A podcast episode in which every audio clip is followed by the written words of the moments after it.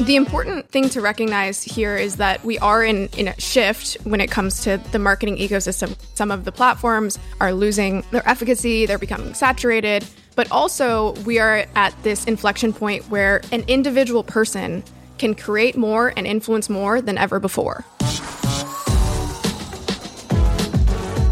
Hey, hey, welcome to this week's episode of Marketing Against the Grain. I am your co host, Kipp Bodnar. We are here with another fun filled episode to take you behind the scenes on all things marketing, growth, entrepreneurship, and just kind of miscellaneous of the internet. And as always, I am joined by the man who hasn't slept in weeks because he's too busy reading your tweets. he's the insomniac of marketing. Kieran Flanagan. Kieran, what's up, man? Yeah, I like it. Haven't slept in four weeks, and I still find that funny. It's completely true. But more importantly, Kieran, we're joined by a very special guest today, the one, the only Steph Smith. Before we get into the show, here's a quick word from HubSpot. Long hours, small teams, uninspiring content. Marketing for a startup is hard work. Thankfully, HubSpot for Startups can help you grow your business without growing your stress.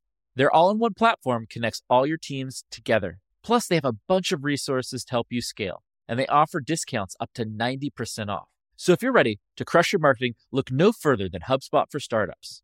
To see how much you can save, visit HubSpot.com slash startups. Steph, welcome to the show. Steph is somebody we deeply appreciate, respect in the world, one of the best creators that I know. We're going to deep dive on the topic of creators and brand building and creator programs with Steph today. Welcome. Thanks. I'm stoked to be here. And I will say to the audience, I have slept in the last four weeks. yeah, you and I both, because we're actually normal human beings. I've entered the shadow realm. I've entered a new parallel universe that you can only actually get to if you haven't slept for four weeks. Kieran, I was on Twitter last night and you were tweeting at basically, I think, like 3 30, 4 a.m. your time. It's a mess. I was worried about you. I saw that, Kieran. This is a new thing for you, though, where you used to be able to sleep and now you just have this like new insomnia. I don't know. I was doing all the Wim Hof stuff, the breathing, the cold therapy, and then my body just seemed to go into a different kind of sphere of energy, and I haven't been able to like shut it back off. We're, we're, working on trying to get Kieran an eight sleep. They don't ship to Dublin. I've got one. I've got one too. They're amazing, right? Yes. Yeah. I mean, Kieran, you've gone down the whole health path. Like you, have got to get an eight sleep. So I, I have an in Kipp, and I have someone who's kind enough to make this happen for me. So it looks like I'm going to get an eight sleep. That would be one of the many things that I have changed about my sleeping arrangement. You're just going to go full 180 though. We're, we're never going to see Kieran again. no, he's just going to sleep. He's like absolutely no sleep to 24 seven. Sorry guys, I'm I quit because I can't stop sleeping. Sounds like heaven. All right, Kieran, I got something that I want to kick us off with, Kieran and Steph. You ready? Yeah. Comes to us from our friend Sean over at My First Million. Has a great newsletter called Milk Road, which everybody should subscribe to and read. Really, really good newsletter on all things Web3, crypto. But he did a great job summarizing a trend that I have been watching the last week on the internet, which is the trend of people buying three and four digit number domain names on Ethereum name service. Yeah. That would be like buying 1999 dot Ethereum or 789 dot Ethereum. And so you're like, why the heck are people doing this? This makes no sense. Well, basically, you could buy a three digit ENS Ethereum name service domain a few days ago for about $50. Now the cheapest one is $10,000. And the reason for this is because people are using them not just to have normal domains, but to set up subdomains. So let's say you have an NFT, part of an NFT collection. Uh, we'll use Bored Apes as an example, and you've got ape number 857. Well, you can buy 857.eth and then you can set up a subdomain like Bored Ape Yacht Club, B A Y C dot 857.eth. And basically, you can have a custom domain just for your NFT to build on the intellectual property, to build the community. All this crazy shit that is happening in the world right now is like blowing my mind. But it reminds me a lot of what happened with domains in the early days. And then domains became a huge part of business and marketing and brand building. What do you think is happening, both of you, with this trend in ENS, the communities that are being built around these new and emerging types of domains? The first thing is big up ENS because it's gone up since the airdrop. He's pushing the price up. Go ENS. I don't know. What do you think, Steph? It definitely reminds me of early days with domains and people recognizing that just like real estate in the real world, digital real estate matters, right? Mm-hmm. Being able to have someone go and search a particular word and get a single word domain or just go directly to that .com was important. And I think there maybe is an even more important layer with crypto because when you're currently transferring from one person to another, you have this long ass code that you have to basically locate someone by. And it just makes sense to simplify that. The question is whether ENS in particular is going to be the particular set of real estate Standard. or the standard exactly that people will go towards. So I think people are placing bets on that. Well, Steph, I, th- I think you nailed it. The biggest difference between domain names is in the 90s, you had .coms, and that's really all that mattered. That's still all kind of that matters, really. It mostly are .coms, but they were all on one central registration service. Now you have Ethereum name service, Solana name service. Each blockchain has its own name service, and so it's like, what's going to win? Do I have to have all of these domains across all these different chains? It's very complicated. And Kieran, I want to kick it to you. If you were a brand, if you were a marketer right now, and you were seeing all this weird stuff happening in the Ethereum domain space, what do you do? Do you stay out of it? Do you start to wade into it? How should people think about it? Can I answer that after I tell you a funny domain story? Yes, please. Of course. Because this is actually happening. This is a trend that's happening. I haven't read into it, so I don't know exactly what Google are trying to do. But talking of domains as a marketing strategy, one of the things that people who used to hang out in all of the Black Hat forums uh, used to do, did I hang out there? Yes. Tell people what Black Hat is. There are a lot of people who don't know what Black Hat is. Black Hat is sketchy things that you could do to actually rank things in Google. So Google used to be a lot more fun when it was much easier to do sketchy things to rank things in Google in a short amount of time. I don't know if people know this, but most domain providers like GoDaddy, you can actually sign up to buy a domain even when someone else owns it. And so when it expires, it goes into an auction and that owner does not know that that domain has gone into an auction. They forgot to renew it. And then you can buy that domain from them. And what you would do is you would just like internet archive the site to see how it looked and you would just recreate the site exactly. So Google would never really know that it had moved. And then you would just point all of the links to your own website. And I remember like when I was really early in my career, I was doing this and thinking this is like awesome. And then this like really awesome woman, she's probably in her 60s or something. I accidentally bought her like site that she had all about like fishing and stuff like that. And she wrote me this email that really like broke my heart. It was like was a real change and turning point in my career. That's crushing. She's like, oh, oh like I grew up, you know, I had pictures of my sons and I really forgot to expire and I don't know how to get it back. And I know you're probably going to want me to buy it. And I was like, no, just like, I'm a horrible human. just take the domain. Just take the domain back. I don't mind. Imagine it wasn't actually an old woman. It was like some guy who just wanted his domain back. Yeah. so he could point the links to someone else. Look, I think uh, digital real estate is more important than ever. And if I'm a brand and I truly am plugged into it, I would still buy my real estate now before it goes up in price and people start to squat on it. I think there are rules. I can't recall that there are squatting rights or, you know, dot .com and stuff like that. Mm-hmm. But that, we're a long way from that in terms of crypto and Web3. It's almost like insurance, right? Yes. Right. I mean, especially if we're early stage, which we are, buying it now is going to be way cheaper. And you're going to place a bunch of bets. Like you said, Kipp, it might be ENS, it might be another chain. But like the point is, you're getting this insurance. And it reminds me of that guy from Fast who had a bunch of bad PR recently. but he, if you go back down in his history, he like screwed over Qantas, I think, Yes. that airline, Yes. because he bought that domain and then he sold it for millions. And so it really is just insurance for companies to get on this now. yeah, so I think two things if you're listening out here to this.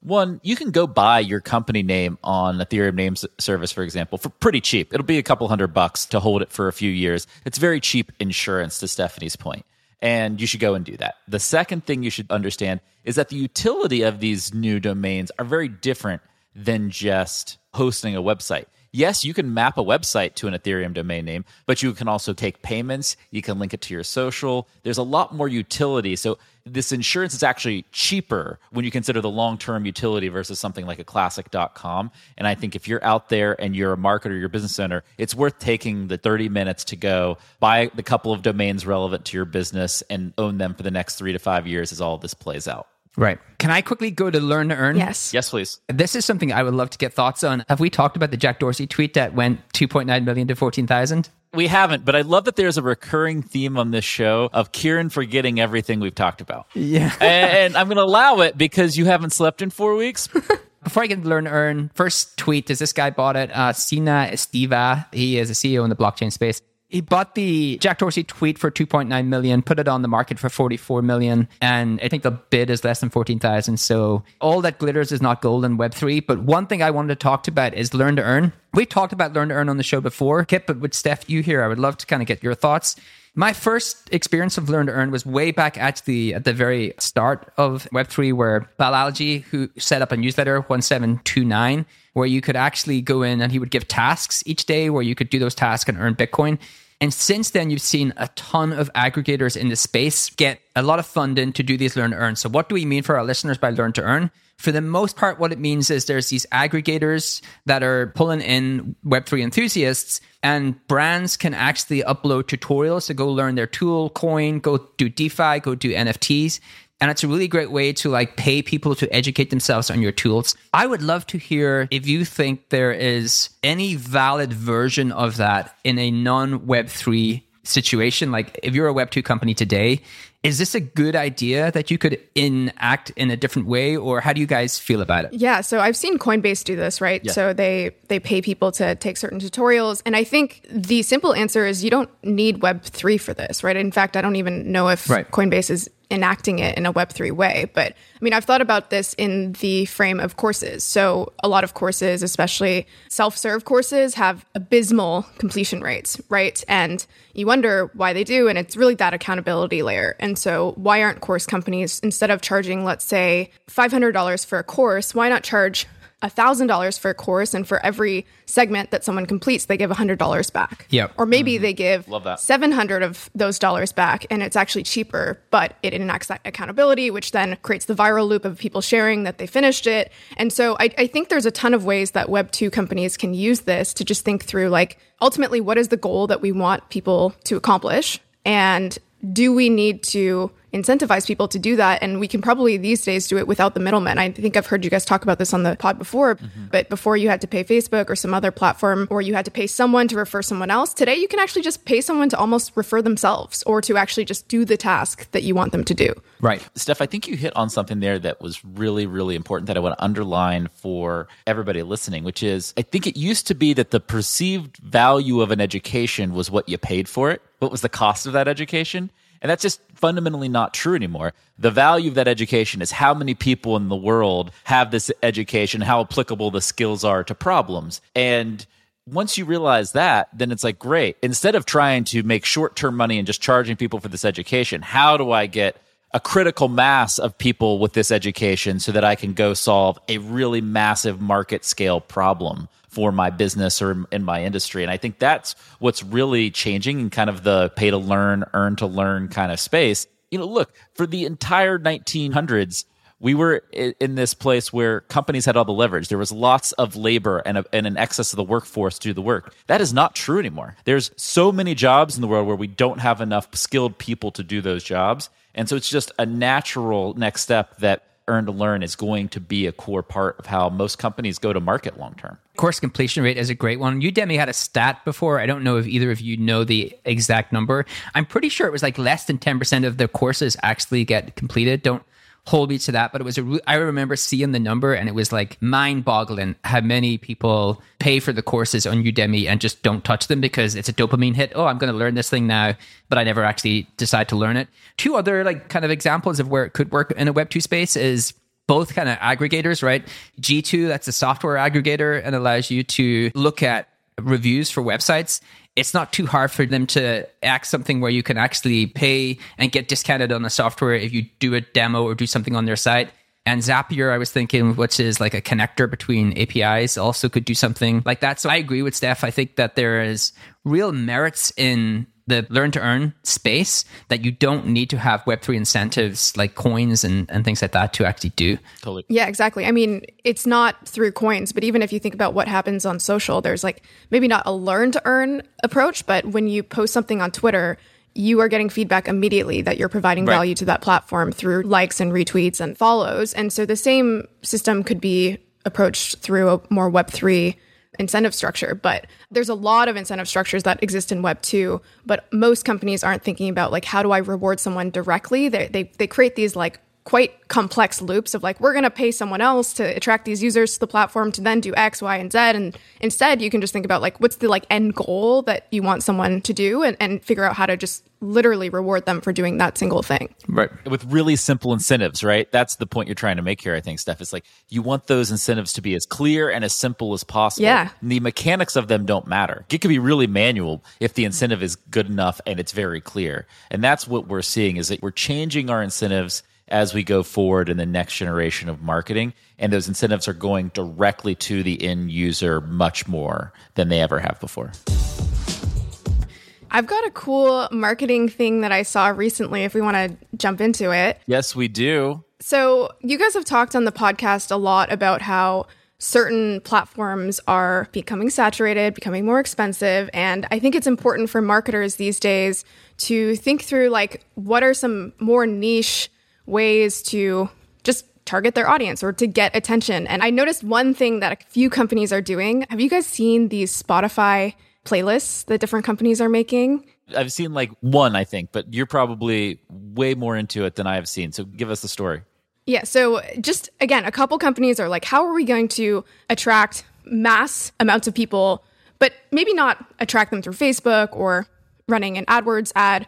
Instead, they've created these Spotify playlists. So, I'm going to name three companies. One of them was Lego, Oh, cool. and the playlist was so simple. All it was, it was basically the sound of Legos as white noise. So, like Legos like clicking together, That's amazing. Genius. people loved it. I guess people, you know, listen to it as they're working, whatever it is. That playlist, at least since I saw it, had over 100,000 plays. Oh, wow! There was another pasta company that created these pasta cooking length playlists. So basically, you're cooking pasta. Oh, I like this. You're like, okay, I've got eight minutes. I'm going to throw on this playlist so I know exactly when my pasta is done. That also went super viral. oh, that's cool. And then That's so smart. one other one was KFC France basically created this Bucket Bangers playlist, which I think was just a compilation of all the songs that referenced fried chicken, which is hilarious. It's amazing. Um, and that also went viral. So I just wanted to share that as a fun little marketing hack that a bunch of companies have found a way to pursue. I would love you two to break that down for me. Like, why were those successful? What are the elements of those playlists that got people to respond? I think in a couple of the cases, like Lego, Lego was able to find something that they loved about Lego, but wasn't in your face. Yeah. It's almost like nostalgia, like, ah, the Lego clicking sounds and something that people could engage with without it being a direct sell. So I think that's one thing that worked for the Lego example. it brings something small about the brand that you love into the forefront and does it in a really fun way. And then the pasta one actually brings fun plus utility, right? It actually has actual utility if it's time to how long the pasta takes. We talked about this at the CSA. This marketing should be surprising and it should tap into emotion. And nostalgia is actually one of the most powerful emotions. Like the biggest Huge. success Netflix has ever had is Stranger Things because it reminds you of all of the cool things you loved about 80s films. And like nostalgia is just such a powerful thing to tap into if you can do it correctly. Yeah, like I think what's interesting here is Lego played on nostalgia, which is deep in emotion and exactly what you should do if you're like a long held brand like they are.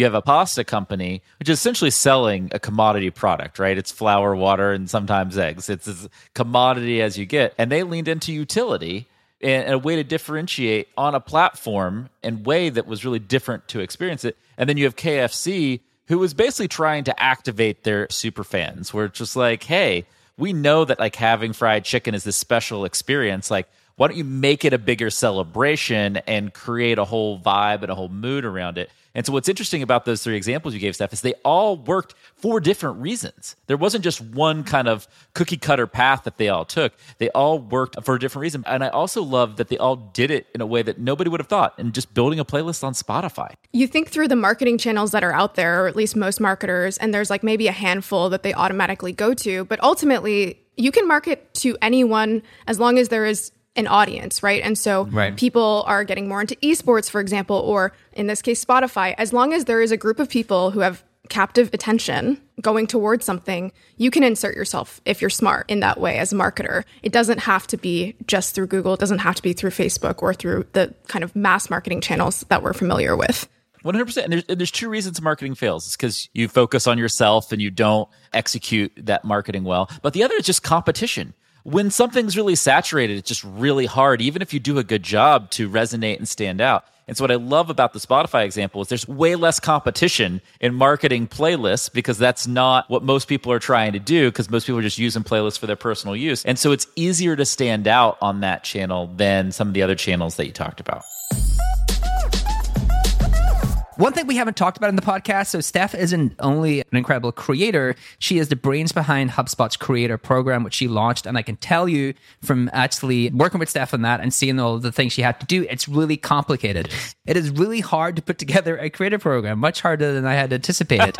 and so, what I would love to do is quickly for our listeners define creator programs and then kick it over to you Steph to kick us off on like why should brands even care about creator programs? But I wanted to tee that up with something to make sure it's like contextual for our audience. So creator programs like there's three categories. You two can correct me if I'm wrong but it's really like creators who build right? Developers. You see this in the web3 space. We're spending billions of dollars on trying to get creators and developers to build functionality into the different chains into the different NFT platforms. There's creators who create we see this a lot on the Web2 platforms like social, TikTok. And then there's creators who influence, creators who wear your clothes and influence you. Mostly see that in the B2C space. What I would love to start with is, Steph, from someone who has had to put together a creator program that is one of the few, maybe the only that exists in the SaaS market, like quite differentiated. Why should any brand outside of the big Web3 chains, outside of the big social media platforms, care about a creator program for their business? It's going to be hard for me to answer this because as you said it's it's a complex question and even like what people define creators as has changed over time and I also think totally. people now view creators in one way but they've existed for decades if not centuries. So I'll start by just saying that caveat, but I guess the important thing to recognize here is that we are in in a shift when it comes to the marketing ecosystem. We've touched on some of these things. Some of the platforms are losing their efficacy, they're becoming saturated, but also we are at this inflection point where an individual person can create more and influence more than ever before. Right. So if you were to think back to two decades ago, we had creators. Britney Spears was a creator. She created music and she influenced people. Go Britney. And so when Pepsi paid Britney, and I was a kid who idolized her, I was like, I want to drink Pepsi. So this stuff is not new. But before, you could only really access or partner with these mass creators that were, you know, you could effectively say celebrities. But today, Joe Bro in Iowa can pull up his phone and start creating on TikTok and very quickly build an audience if he creates great content.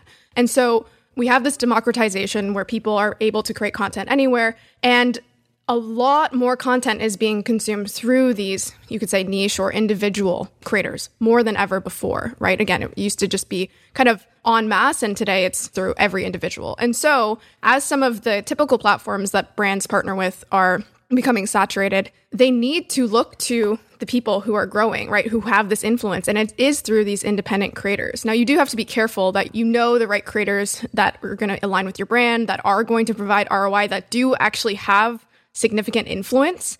But that is one of the reasons why brands are having to look to creators because, you know, quite frankly, they are just a growing segment of the attention economy, you could say. So at the end of the day, I think every industry is going to have to work with creators because, again, they're just capturing the attention and the influence right. in the market. One of the things I love about this topic is one of the things we've committed to everybody listening is we're going to go deep and give people the real talk on like how you do all this stuff and how you think about this stuff differently. And this is something we've done at HubSpot to make a pretty big swing on all of this. Like, is it better? Is it more effective? The three of us think it is, but like, prove to a skeptic that this is better than just running ads on Facebook, doing some own social media. Like, what is the power and utility above and beyond just kind of the trend that you just outlined? Yeah, so I will say that it is something that a lot of brands are trying. And I think you've touched on this on the podcast before, Kipp. Ultimately, you have to structure this in a way where you see the upside yeah. over the long term, and that's going to incorporate being really thoughtful about IP.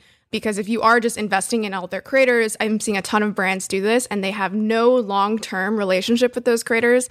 They are throwing money away in some cases, and they would be better off just investing it through, you know, a direct conversion platform like Facebook.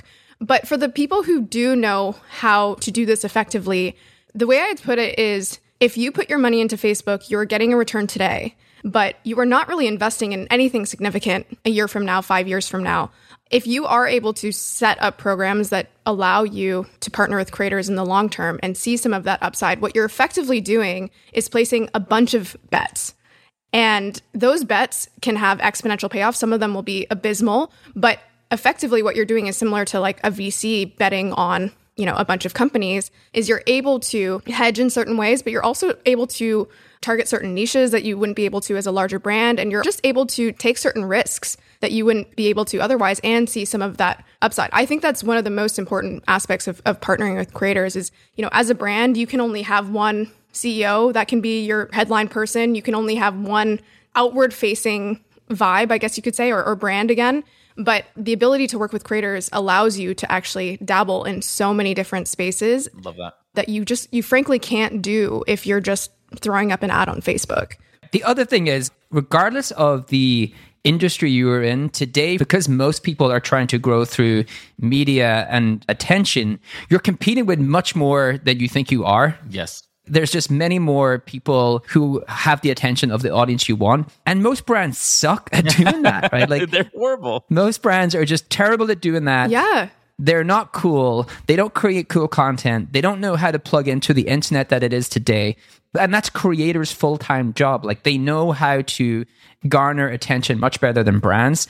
You two have looked at and studied creators more than 99.99% of people in the world. What makes a great creator? So I think this is going to sound overly simplistic, but they need to have some sort of core differentiator. And the easiest way to identify if a creator has that is just to say, can I describe them through a very simple adjective, mm-hmm. right? So at the end of the day, people like following people, not businesses, right? And why do you even like following specific people? You like them because they're freaking hilarious or because they are like the most thoughtful about product led growth. Like they just, they get it, right? Or they are, I don't know, maybe the most contrarian, right? You just love that they are willing to say whatever is on their mind and that they are not hedging anything. And each creator is going to be some complex compilation of many different things. But at the end of the day, the creators that really succeed, the creators that have people who buy into them, who are truly influenced by them, have some sort of spin, have some sort of adjective that you can describe them by. And not everyone loves them.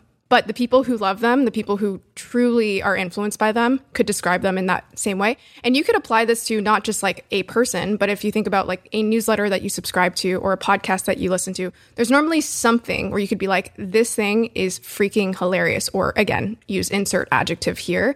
And so, of course, you can look at like their engagement metrics or all these things. But if you are going to partner with a creator, you should be able to articulate like, what is their thing and why do we want to access that unique attribute?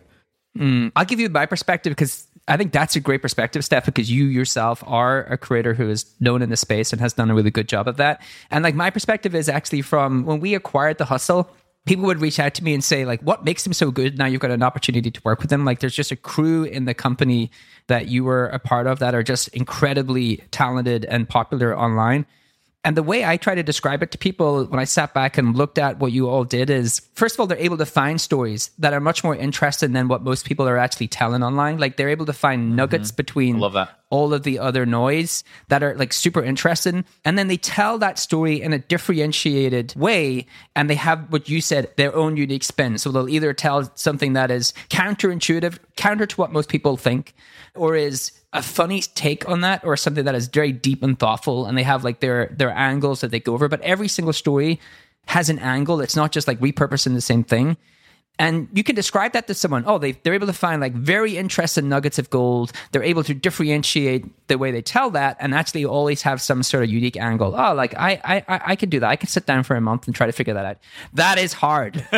That is so hard. Yeah. So hard. people don't realize how hard it is. Like, imagine going to a football stadium with a hundred thousand people screaming at the top of their lungs, and you are the one person that within that noise can garner everyone else's attention. That is just a unique skill set and something that is really hard to master. Yeah, and just like a quick comment on what I said before, parsing it down to an adjective is easy, but to your point, Kieran, actually being able to replicate that is so hard. Even if you were to take something like contrarian, most people who try to be contrarian are just rude, right? There's a fine line there.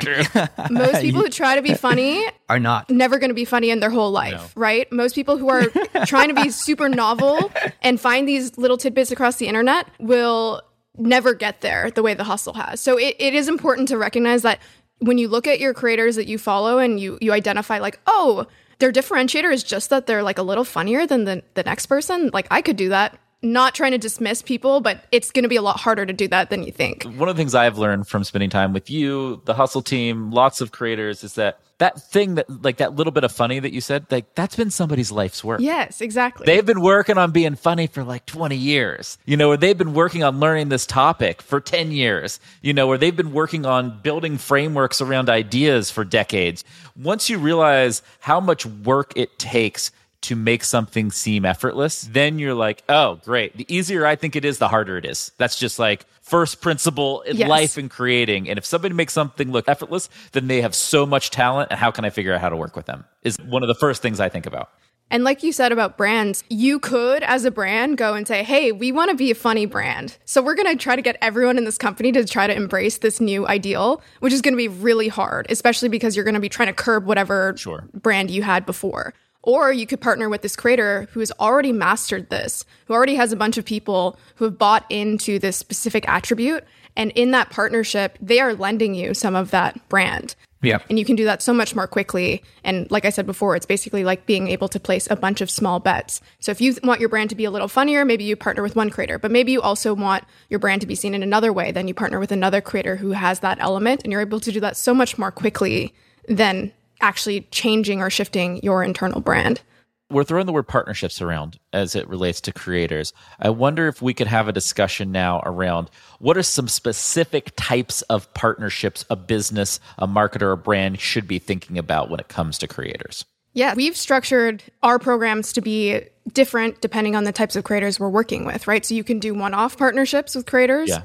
You can actually set up a licensing deal where you're partnering for a longer period of time. You can actually acquire their IP. Kieran, I'm probably forgetting a bunch, but there's tons of ways that people can partner with creators. It's about figuring out, yeah, I guess the longevity Right. that you want in that partnership, the control you want in that partnership, the freedom you want to give the creator in that partnership, and how much they care about that. Of course, the pay is involved, but you can get pretty creative. And I think most creators are actually, they care more about partnering with a brand that allows them to retain their freedom mm-hmm. than maximizing payout in those partnerships. There's two things you said in that which are really important for listeners who care and want to learn about how to create a successful creator program that is really, really important. The first thing is invest in your creator's long term success. Yes. Like the way that you and the team Steph set up the creator program is that we are inherently invested in your success. And actually, the more successful we make you, the more money you earn. Right? How do we over deliver on uh, our promises to you? We are invested in your success. And if you are that successful, you actually get paid more. The second thing is the thing that most brands are going to fail at, which is they are going to launch a creator program. They are going to have creators and then they are going to make them do really boring stuff to fit within their brand guidelines. Right? And no creator wants to do that. No creator wants to do that. Like, why would you want to come into a, a brand and have your content be churned out and have all of this kind of editorial control on it and make it just into like pseudo product marketing type content? The creator doesn't want to do that. Their entire brand is the content they create. And so that editorial freedom is actually really tricky, actually, because I do think that there is obviously going to be some editorial guidelines. You have to do that as a brand, but you have to get the balance right between ensuring that the creator can still have creative freedom and do the cool stuff that they want to do and still plug into your kind of editorial guidelines. And I just want to make one quick point in this. One thing that we have maybe talked about on the show is everything is going pop culture Yeah. If you went 10 years back and said, hey, where's the funnest place to hang out on the internet on Twitter? Fintech. what, accountants, financial advisors? That's boring. That's going to be bo- no. That's one of the funniest places on Twitter. Business is going pop culture, and brands are going to have to get over the fact that they want to stay in the middle, not upset anyone, and not have any kind of differentiated point of view to be able to plug in to that ecosystem. I don't know how you both feel about that. Well, I just want to reiterate. I think you just made a really important point for everybody listening. If you're working with creators in any capacity in the ways that Steph and Kieran are talking about, guardrails, not guidelines. Mm. Give them some really broad, sweeping, like, hey, we don't defame, we don't talk about maybe this one third rail topic, but that's kind of it. It's not like you have to do this very rigid list of things or we will not be okay with it. Guardrails versus guidelines, I think, is going to be a key way to make sure that your brand is successful in working with creators. Yeah, I mean, I'm curious to hear from the two of you who have thought through this as well. Like, I completely agree. And I even said, like, you should be creator first. You should let them do whatever they want. And then I assume there's people listening who are like, oh, well, I've seen what's happened to some companies, right? Like, just using Spotify as an example. Yeah, sure. Not taking a stance on how I feel about that topic, but more so, how do brands make sure that they give creators this freedom, but then also make sure that their brand isn't hampered along the way? I'm curious specifically, like I know Kieran, you were involved in in the acquisition. Like, how do you think about that with the hustle? Yeah, I think Kipp's right in terms of how we thought about it, which is like broad based guardrails. Like you have to build a good relationship. The creator has to believe that you inherently care about their success. If they truly believe that you inherently care about their success, then they're going to be okay when there's times you're like, ah, that's like a little bit outside of the thing that we do. So what we try to do is explain upfront our guardrails. And I'll give people a very tangible guardrail. Like one of our guardrails is we don't disparage people. No. And have we always managed to do that? Maybe not. Maybe we've overstepped the market times, but we have always gone off and corrected that, right? That is just one of our guardrails. We don't disparage people. We want to focus on the positive. We want to like lift people up, not push people down. That to a creator is a very easy guardrail to like internalize. Mm-hmm. And they can say, well, that is either something I cannot commit to or I can commit to. If they can commit to it, then we inherently care about your success. Then when we ask you to change something or that is like outside of that guardrail, they tend to not push back. Now, are creators easy to work with? No. no. Why? I don't mean that in a harder way to work with like engineers or all like all of these other types of disciplines. I just mean it's a different type of personality and set of problems to take on board.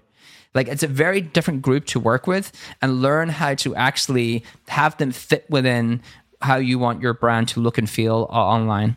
Yeah, I mean, just consider the type of person who would go out there and decide, I'm going to create my own content and I'm going to reach thousands or millions or billions of people Right. and have the confidence to do that. Like, that's amazing. And that's definitely the type of person that you want aligned with your company. But to Kieran's point, those are also the type of people who think that they sometimes, not always, deserve the world and that sometimes also forget the business incentive for the companies that they're they're working with, right? So I think that's important to keep in mind. But not all creators. Some creators are amazing to work with, but some creators are harder to work with. But I think what I'll say to close that out is there is a deep importance in developing a creator program if you are going to do so at your company and doing so with creators. So either if you don't have a creator on your team to headline that program or design it, go and do a bunch of user interviews or truly try to understand what creators are looking for because I think so many companies will just take their like CMO or their head of marketing who's never created themselves and be like, "Oh, go partner with creators," and they don't truly know what these creators are looking for. the very first job I had at HubSpot was like I wrote the HubSpot blog for a year. You don't know what it's like to make something until you just are stuck trying to make something, you know, where you're like, oh, I have to create, I have this deadline where I need to create something and I do not know what to do. And you can't just expect somebody who's great at business or has great expertise to actually transform into somebody who can communicate and share that in a really interesting and compelling way. That is just fundamentally very, very hard. I want to transition though. We've talked a lot about working with creators, good, the good, the bad, and the other. Probably the biggest skepticism somebody would listen to this would have is like, what is the business impact? Monetization, brand awareness. What are those core impacts that I'm going to get from working with creators? So when we think about working with creators, how, how do you two think about it?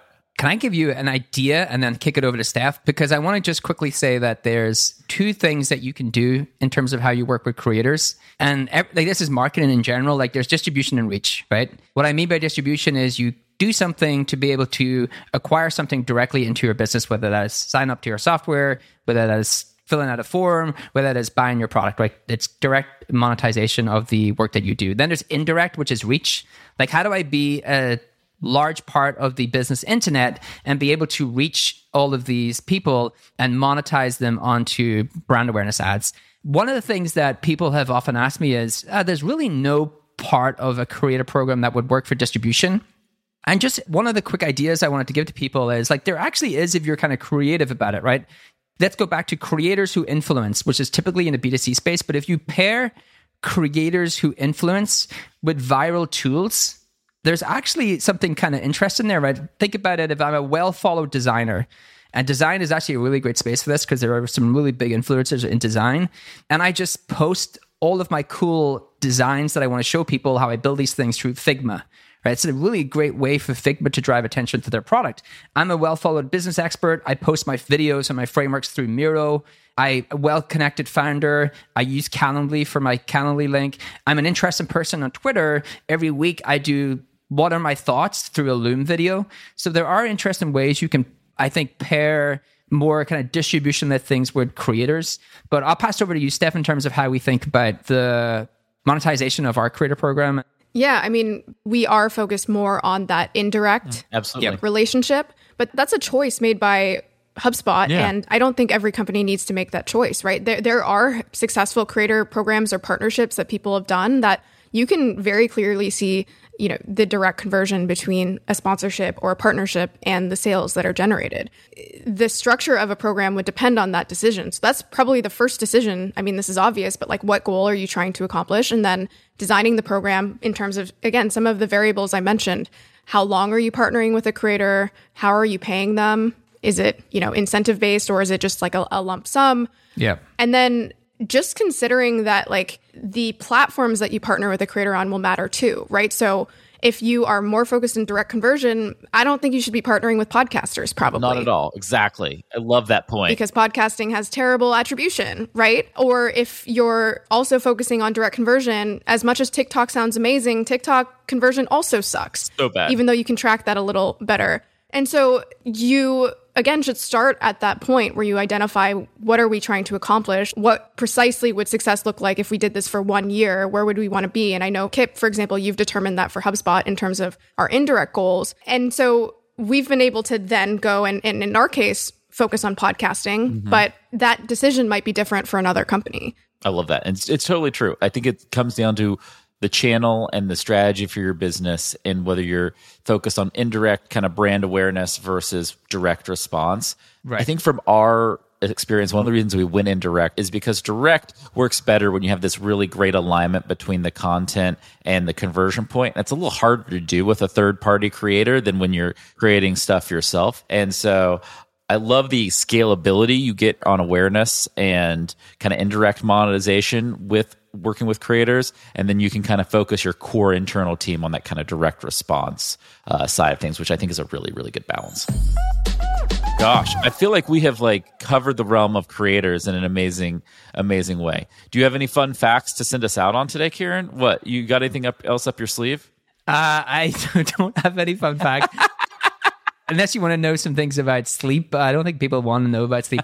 Steph always has really good data points and things that are interesting. I don't know if you want to tell us about any data point that you think our audience should know about Steph before we leave them. I guess one that maybe you guys should do a full episode on Ooh, I like this. because I feel like there's so much marketing potential in here. Actually, I'll get you guys to guess. What do you think the fastest growing segment of entertainment is today? Oh, I like this. Uh, gaming.